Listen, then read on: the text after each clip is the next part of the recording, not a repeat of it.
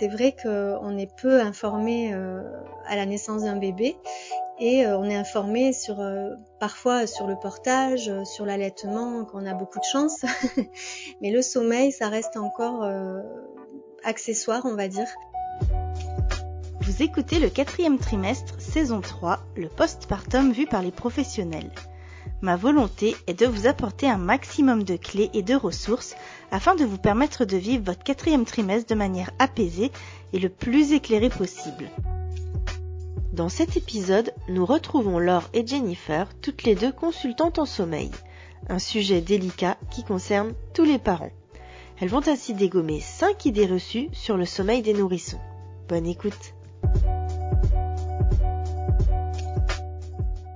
Je suis Jennifer, je suis devenue consultante euh, en sommeil à la suite d'une reconversion donc on peut dire que c'était une vocation tardive, puisqu'avant ça, moi je travaillais dans, dans les médias euh, télé depuis une dizaine d'années, donc dans des fonctions euh, marketing et commerciales. Donc j'avais une, une, une, voie toute tracée, une vie parisienne euh, bien calée, et donc ça me correspondait très bien à ce moment-là. Puis j'ai eu le, bonheur, la chance de devenir maman en, en, avril 2020, donc au tout début du confinement, ce qui a fait qu'à ce moment-là, j'ai remis en cause beaucoup de choses. J'ai vraiment ressenti le besoin de, changer de vie et puis surtout de, mettre un sens, cette fameuse quête de sens dans mon quotidien et, euh, et surtout dans mon activité professionnelle. À ce moment-là, moi, ma fille ne dormait pas très bien et euh, donc c'est en cherchant des, euh, des solutions que je que j'ai découvert cette profession de consultante en sommeil. Et donc après une heure d'échange téléphonique, en fait, ben, on a eu toutes les clés qui, qui nous manquaient pour qu'elle dorme bien. Et là, pour moi, ça a vraiment été la, la révélation, donc cette vocation tardive on sait aujourd'hui que le manque de sommeil impacte euh, toutes les sphères de notre vie et je pouvais pas concevoir euh, que, des familles vivent un quotidien aussi fatigant physiquement, émotionnellement et que du coup ça impacte en plus le, bien-être de la famille par manque d'information et de soutien. C'est vraiment cette notion euh, de ne pas savoir, moi, qui m'a frappée. Et donc, j'ai euh, opéré un, un, virage à 180 degrés. Et donc, c'est à ce moment-là que j'ai pris euh, contact avec Laure, puisque Laure euh, m'a été présentée par une amie qui, une ancienne amie parisienne qui a aussi changé de vie et, et qui vit près de Laure à Toulouse.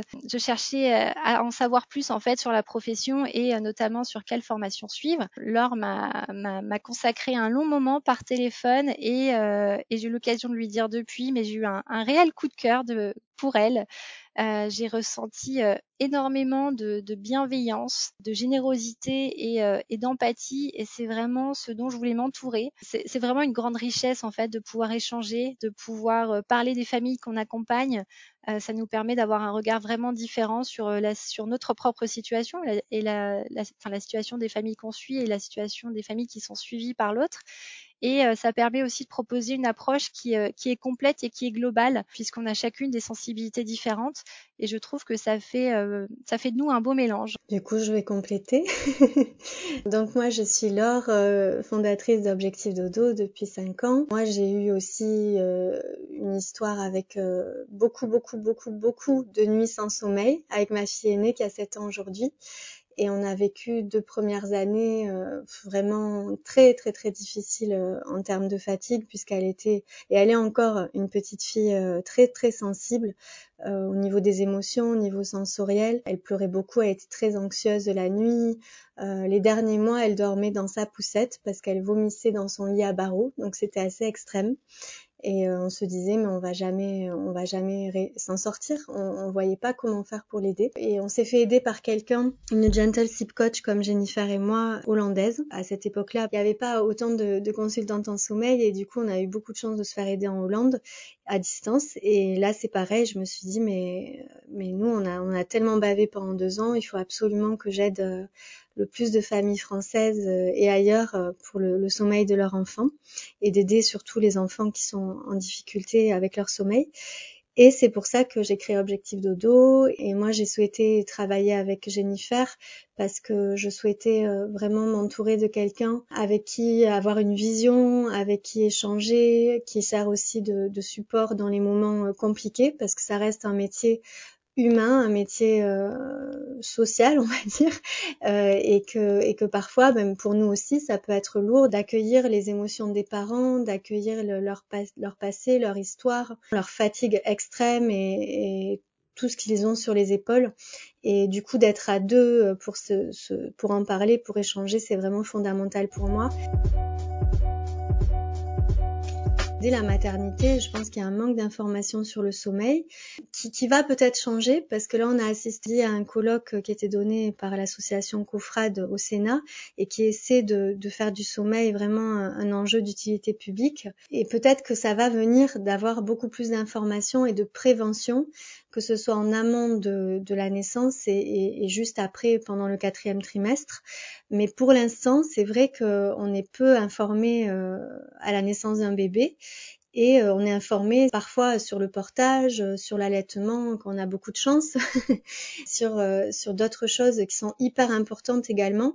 Mais le sommeil, ça reste encore accessoire, on va dire. Et il faut ajouter à ça que, que peut-être les pédiatres manquent encore de, de, de formation poussée sur le sujet. Et, du coup, de, de ça découle que qu'il peut y avoir des fausses croyances parce que ça va plus se baser sur les on-dit, sur euh, des croyances euh, anciennes euh, qui ne sont pas forcément validées scientifiquement aujourd'hui. Et du coup, par manque d'information, on a ces, fausses croyances. Moi, je voulais ajouter à ça un, chiffre puisque on sait aujourd'hui que 80% des difficultés liées au sommeil des enfants auraient une origine environnementale donc les 20% restants étant euh, en lien avec des causes médicales. Une origine environnementale, en fait, c'est-à-dire qu'en agissant sur l'environnement du sommeil, donc la façon dont euh, interviennent les parents sur le planning, le rythme de la journée, euh, la routine, on parvient à réellement améliorer le sommeil des enfants. Et je pense que la plupart des parents ne savent pas en fait qu'il existe des solutions déjà. Beaucoup pensent que les, les problèmes sont passagers, donc ils sont liés à à, euh, aux nombreuses maladies euh, qui jalonnent la vie de l'enfant. C'est souvent le cas. Hein. Donc il y a les maladies, il y a les, euh, il y a les poussées dentaires. Mais heureusement, c'est pas que ça non plus. Il y a d'autres parents qui, qui pensent qu'ils vont s'en sortir tout seuls. Et finalement, ils testent plein de choses et, et rien ne marche. Et, et c'est là où justement on retrouve des parents qui, qui se retrouvent démunis et qui pensent qu'ils euh, peuvent pas trouver de solution à leurs problèmes.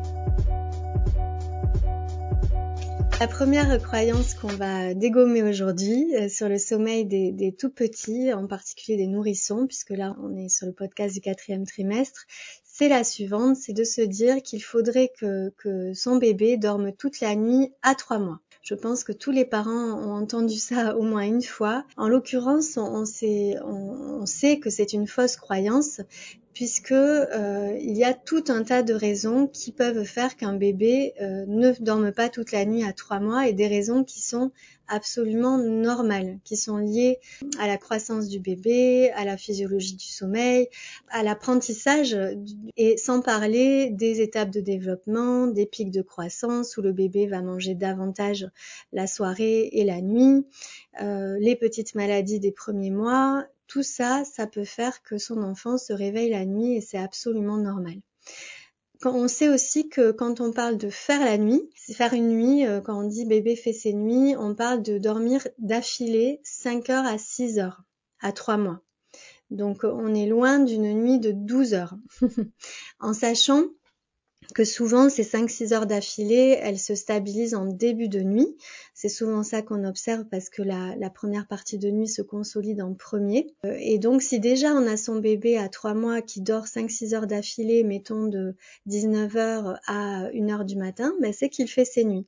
Donc c'est ça correspond pas forcément à, à la croyance euh, qu'on entend le plus souvent, c'est-à-dire de dormir jusqu'à 7 heures du matin par exemple. Donc si votre bébé à 3 mois ou plus dort et se réveille la nuit pour manger, pour être réconforté, pour être dans les bras, pour juste être au contact de papa ou maman, c'est super normal. Euh, ça prend du temps pour que les réveils nocturnes puissent disparaître. Euh, mais en tout cas, tout est normal si votre bébé, euh, qui a moins de 6 mois en particulier, a des réveils nocturnes et parfois encore assez nombreux. On enchaîne avec la, deuxième croyance qui est aussi très courante, c'est de penser qu'il faudrait imposer un planning assez strict des repas et des, des temps de sommeil à son bébé tout petit.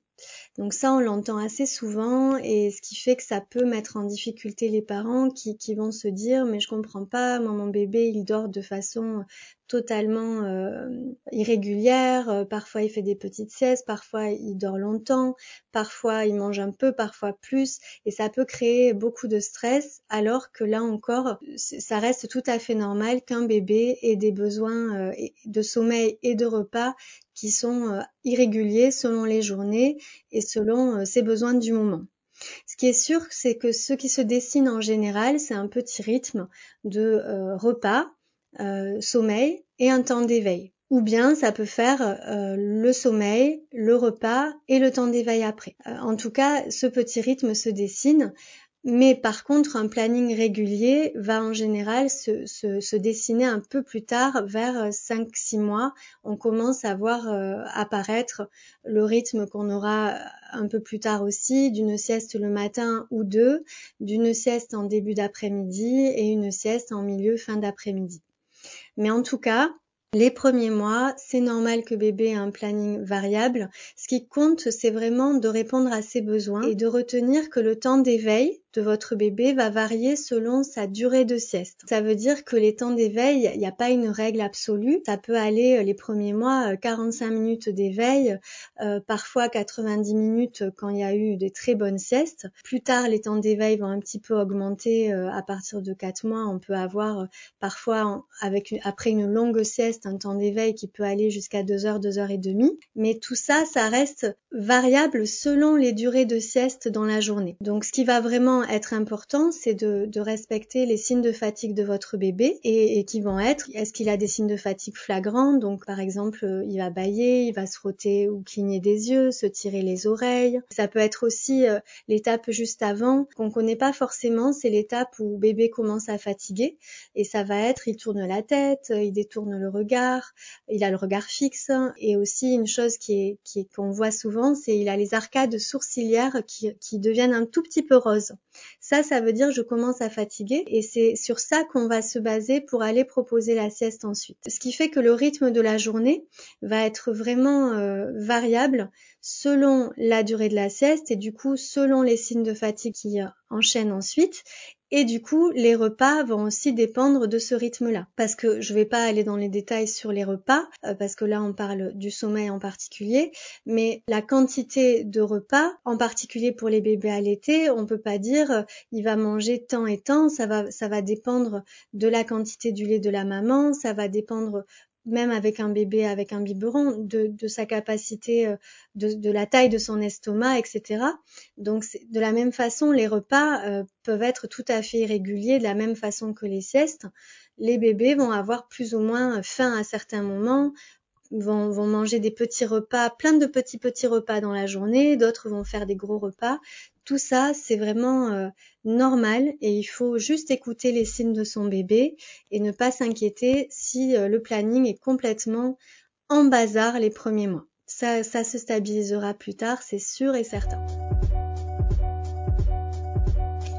Alors j'enchaîne avec la, troisième fausse croyance qui est un peu dans la continuité de la deuxième, qui, euh, qui consiste à dire ce n'est pas normal que ton bébé fasse des courtes siestes.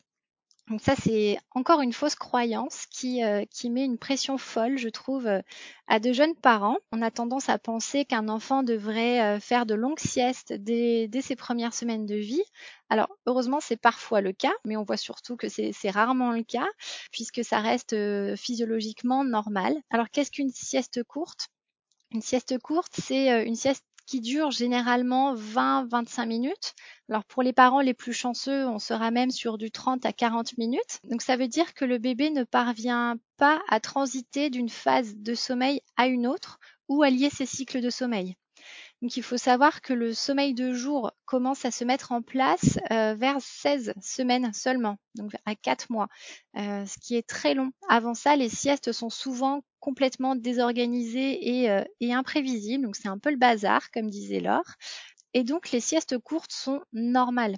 Elles ne sont pas considérées comme un problème jusqu'à environ 5-6 mois. À partir de là, la durée des siestes va, évoluer naturellement à mesure que le, bah, bébé va grandir, que le cerveau euh, du bébé va, va grandir et que euh, les cycles du sommeil vont naturellement s'allonger. Je voulais aussi revenir sur les recommandations de temps de sommeil, donc qu'on peut peut voir ou entendre. Alors entre 0 et 3 mois, il peut y avoir beaucoup de variations sur les temps de sommeil. Ça peut vraiment être du, du simple au double selon les bébés. Donc il y a certains bébés qui auront besoin de, de 12 heures, de 15 heures de sommeil seulement et d'autres bébés auront besoin de 20 heures ou même parfois plus. Donc là on est vraiment entre 16 et 20 heures globalement, euh, mais c'est extrêmement variable. Et de 4 à 11 mois, on sera plus entre 12 heures et 15 heures. Donc ce qui compte, c'est vraiment l'état général du bébé. Est-ce qu'il est grincheux? Est-ce que est-ce qu'il est souriant?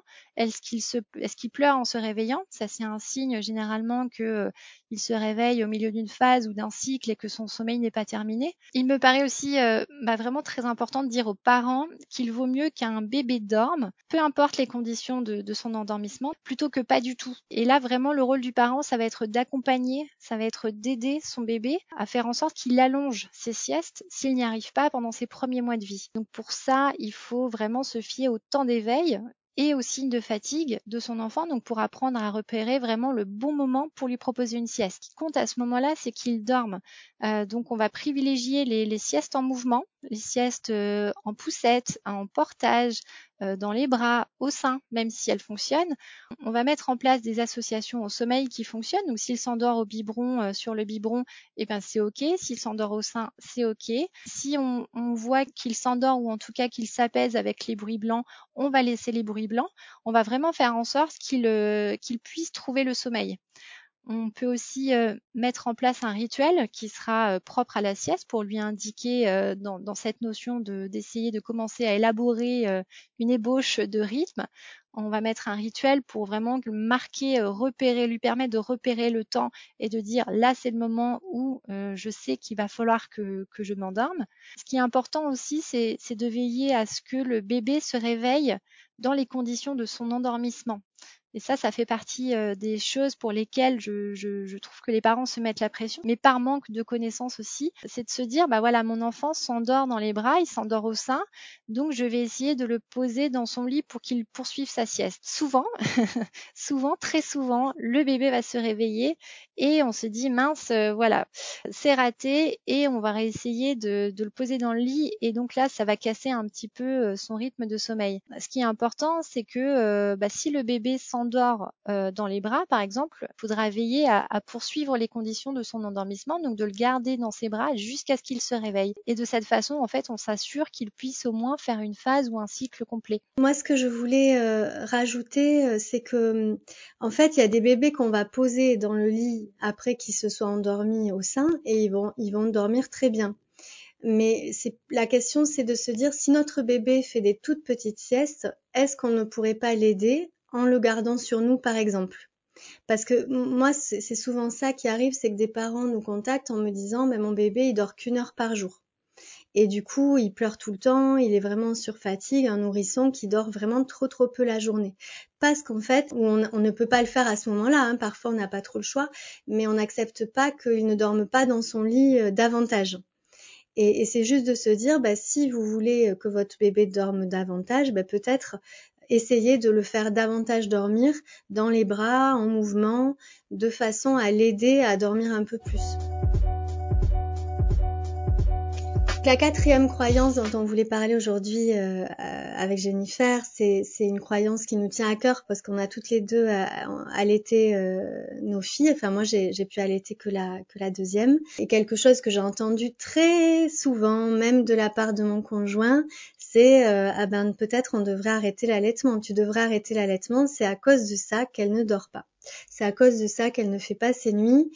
Est-ce qu'il n'y a pas quelque chose qui va pas avec ton allaitement? Je suis sûre que c'est pour ça qu'elle ne dort pas bien. Euh, du coup, voilà, cette croyance, elle a tendance à énormément euh, culpabiliser les mamans qui allaitent. Donc première chose, déjà, bien sûr, ça peut être la faute euh, de l'allaitement. Donc ça, ça mérite dans tous les cas de prendre conseil auprès d'un conseiller, d'une conseillère en, lactation. Mais de façon générale, les réveils nocturnes, comme on l'a dit, sont normaux. Que le bébé soit allaité ou non les mois, puisqu'il le bébé a besoin de manger.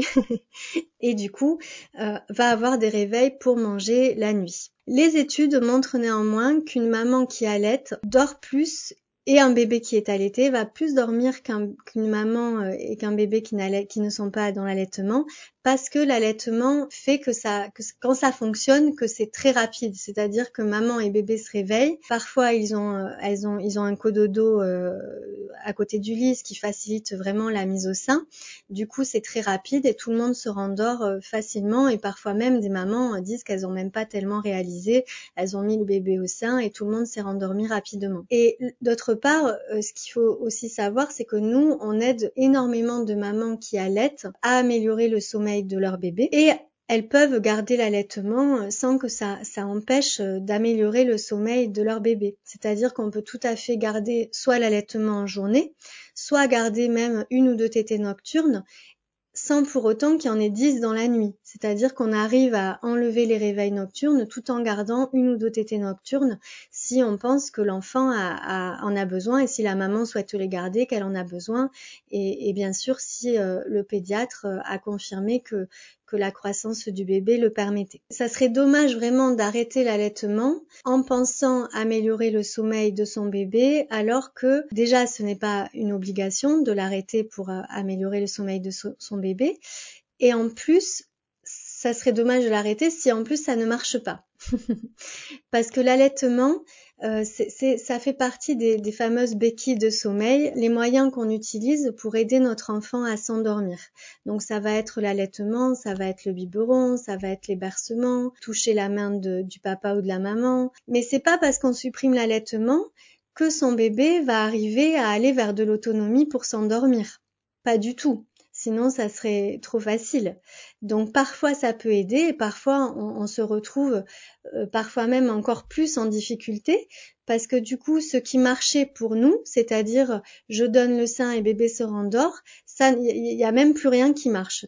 Et du coup, on a les réveils nocturnes et, on n'arrive pas à s'en sortir. Ce qui comptera quand le bébé sera prêt, c'est surtout de travailler sur euh, comment euh, gagner en autonomie au coucher, de façon à, gagner en autonomie la nuit, quand tout le monde sera prêt.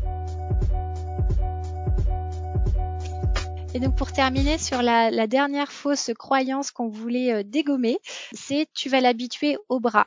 Donc je pense qu'on a tous entendu quelqu'un nous dire tu ne devrais pas le prendre autant dans les bras, tu vas le rendre trop dépendant de toi, tu vas lui donner de mauvaises habitudes. Surtout cette phrase tu vas lui donner de mauvaises habitudes. C'est une injection sociétale que je trouve qui, est difficile à porter pour les parents aujourd'hui, en fait, on vit dans une culture qui, euh, impose une distance entre le parent et le bébé, sans quoi on donnerait de mauvaises habitudes à son bébé. Seulement quand le bébé arrive au monde, il est immature. Donc pour vous donner une idée, euh, seulement 25% de son cerveau est développé. Donc il ne peut pas exister seul, il est totalement dépendant de ses parents. Et heureusement, comme la nature est bien faite, il a été programmé avec, bah, avec tout ce qu'il faut pour, assurer sa survie, donc comme les réflexes archaïques, comme les pleurs qu'on redoute temps, mais qui, euh, agissent comme un, espèce de puissant système d'alarme. C'est vraiment pour lui une manière de réclamer l'attention de ses parents et de dire qu'il a un besoin à satisfaire. Donc la proximité avec euh, ses parents fait partie de ses besoins fondamentaux. Et récemment, les, recherches en psychologie de l'attachement ont permis de, poser un cadre autour de ça et euh, de montrer que plus les parents répondent aux besoins de leur bébé, plus les bébés sont, euh, sont rassurés et autonomes vers l'âge de 12 mois. Il y a un autre point aussi qui, euh, qui est important au-delà de, au-delà de ça et de cette notion de, d'attachement, c'est que bah, parfois en fait de façon plus pragmatique, on n'a simplement pas d'autre choix en fait que de porter son bébé. Il peut avoir besoin d'être d'être sécurisé, d'être contenu, d'être rassuré plus plus. Il peut avoir besoin de bah, d'être soulagé à cause d'un reflux, de coliques. Moi, j'ai une première fille, par exemple, qui qui n'était pas du tout fan de d'écharpe et de portage et qui n'en ressentait pas le besoin. En revanche, ma deuxième fille avait énormément besoin de contact et d'être d'être contenue en écharpe. Et l'enjeu, bah, c'est justement de, de, proposer ce qui convient à son bébé et de répondre à ses besoins-là. Et si on en revient donc au sommeil, on sait aussi aujourd'hui que euh, le portage euh, bah, présente de, de, nombreux bienfaits. Le bébé se sent euh, rassuré, il se sent sécurisé en étant porté dans les bras. Et donc, ce sont des conditions qui sont propices à un endormissement serein. il permet aussi bah, d'apporter un sommeil de qualité puisque bah, puisque le bébé se réveille dans les conditions de son endormissement. Donc, il aura plus de facilité à lier les cycles par lui-même. Et puis, il ne faut pas oublier non plus les, les bienfaits du portage. Là, on parle d'écharpe ou de bras pour les parents, puisque le, fait de porter son enfant permet vraiment de, bah, de favoriser la, la qualité du lien d'attachement entre le parent et le bébé. Et puis, ce sont aussi des bébés qui pleurent moins, puisqu'ils sont plus rapidement euh, apaisés et, et, sécurisés. Et donc, ça, ça apporte un sentiment de confiance aux parents et de compétence parentale. Ils se sentent moins dépassés, moins stressés par les pleurs et par le fait de, de se dire mince, euh, je vois bien que mon bébé euh, ressent quelque chose, qu'il exprime quelque chose, je ne sais pas quoi faire, et donc on, on, va remettre en cause ses compétences parentales. Si on devait retenir une seule chose sur le sommeil ce, des bébés, c'est euh, bah, de se faire confiance. Je, je, sais que ça peut paraître un peu cliché de, dire ça, et je pense qu'en ayant, avant d'avoir eu euh, mes propres enfants, me serais dit oui, mais bon, ok. Mais c'est vraiment ça en fait, c'est de se faire confiance, de s'écouter et surtout d'écouter son, son enfant, d'apprendre à le connaître, d'apprendre à le découvrir, à décoder un petit peu son mode de fonctionnement. Est-ce que euh, il a besoin de beaucoup dormir? Est-ce qu'il a des temps d'éveil plutôt courts, plutôt longs? Comment il manifeste ses signes de fatigue? Comment euh, il manifeste l'envie de bah, d'être alimenté? Et c'est vraiment de pas se mettre la pression euh, au bout d'une semaine, deux semaines, trois semaines et de se dire oh là là, je comprends pas, j'y arrive pas. Mais c'est c'est d'accepter de prendre le temps et de, de s'apprivoiser et de savoir que bah, sur les premières semaines, bah, c'est le bazar, quoi. Il n'y a, y a, pas de rythme, il n'y a rien, mais c'est pas grave, c'est ok, on avance tout doucement. Ce que j'aimerais dire aussi, c'est que si euh, la situation dure, euh, que c'est vraiment compliqué pour, euh, pour votre famille et que vous sentez que ça fonctionne pas, moi, je conseille vraiment de pas rester comme ça. Je parlais de ce colloque tout à, tout à l'heure. Euh, on nous a rappelé, psychologues, euh, psychiatres, euh, pédopsychiatres, enfin, je sais, neuropsychologues plutôt. tous ces professionnels ont, ont bien rappelé l'importance du sommeil. Et en fait, ça a tellement d'impact sur le long terme c'est-à-dire euh, en termes d'apprentissage, en termes de santé, de croissance de l'enfant, de gestion des émotions, puisqu'on voit que ça a vraiment un impact pour les enfants plus grands sur la, sur le, au niveau cérébral, sur la, la, partie frontale du cerveau. On voit même qu'il y a, que ça peut y avoir, avoir un impact euh, des années après sur le port de lunettes, par exemple. Donc c'est vraiment des choses euh, hyper importante pour la, santé de l'enfant et sans parler de celle de ses parents. Donc moi, ce que je voudrais dire, c'est, si la situation est trop difficile, faites-vous aider, faites-vous accompagner. Il y a des solutions. On peut vraiment toujours arranger les choses. Et euh, évidemment, sauf euh, sauf exception médicale et ça et encore on peut en parler pour essayer de, de, de, voir comment adoucir les choses malgré tout mais surtout ne restez pas comme ça si vous sentez que votre enfant est épuisé que ça ne va pas quoi un immense merci à Laure et Jennifer pour tous ces mots réconfortants. Vous pouvez d'ailleurs retrouver leurs portraits sur le site www.le4trimestre.com dans la rubrique Cercle afin d'en savoir un peu plus sur leur travail. Je vous dis à très bientôt.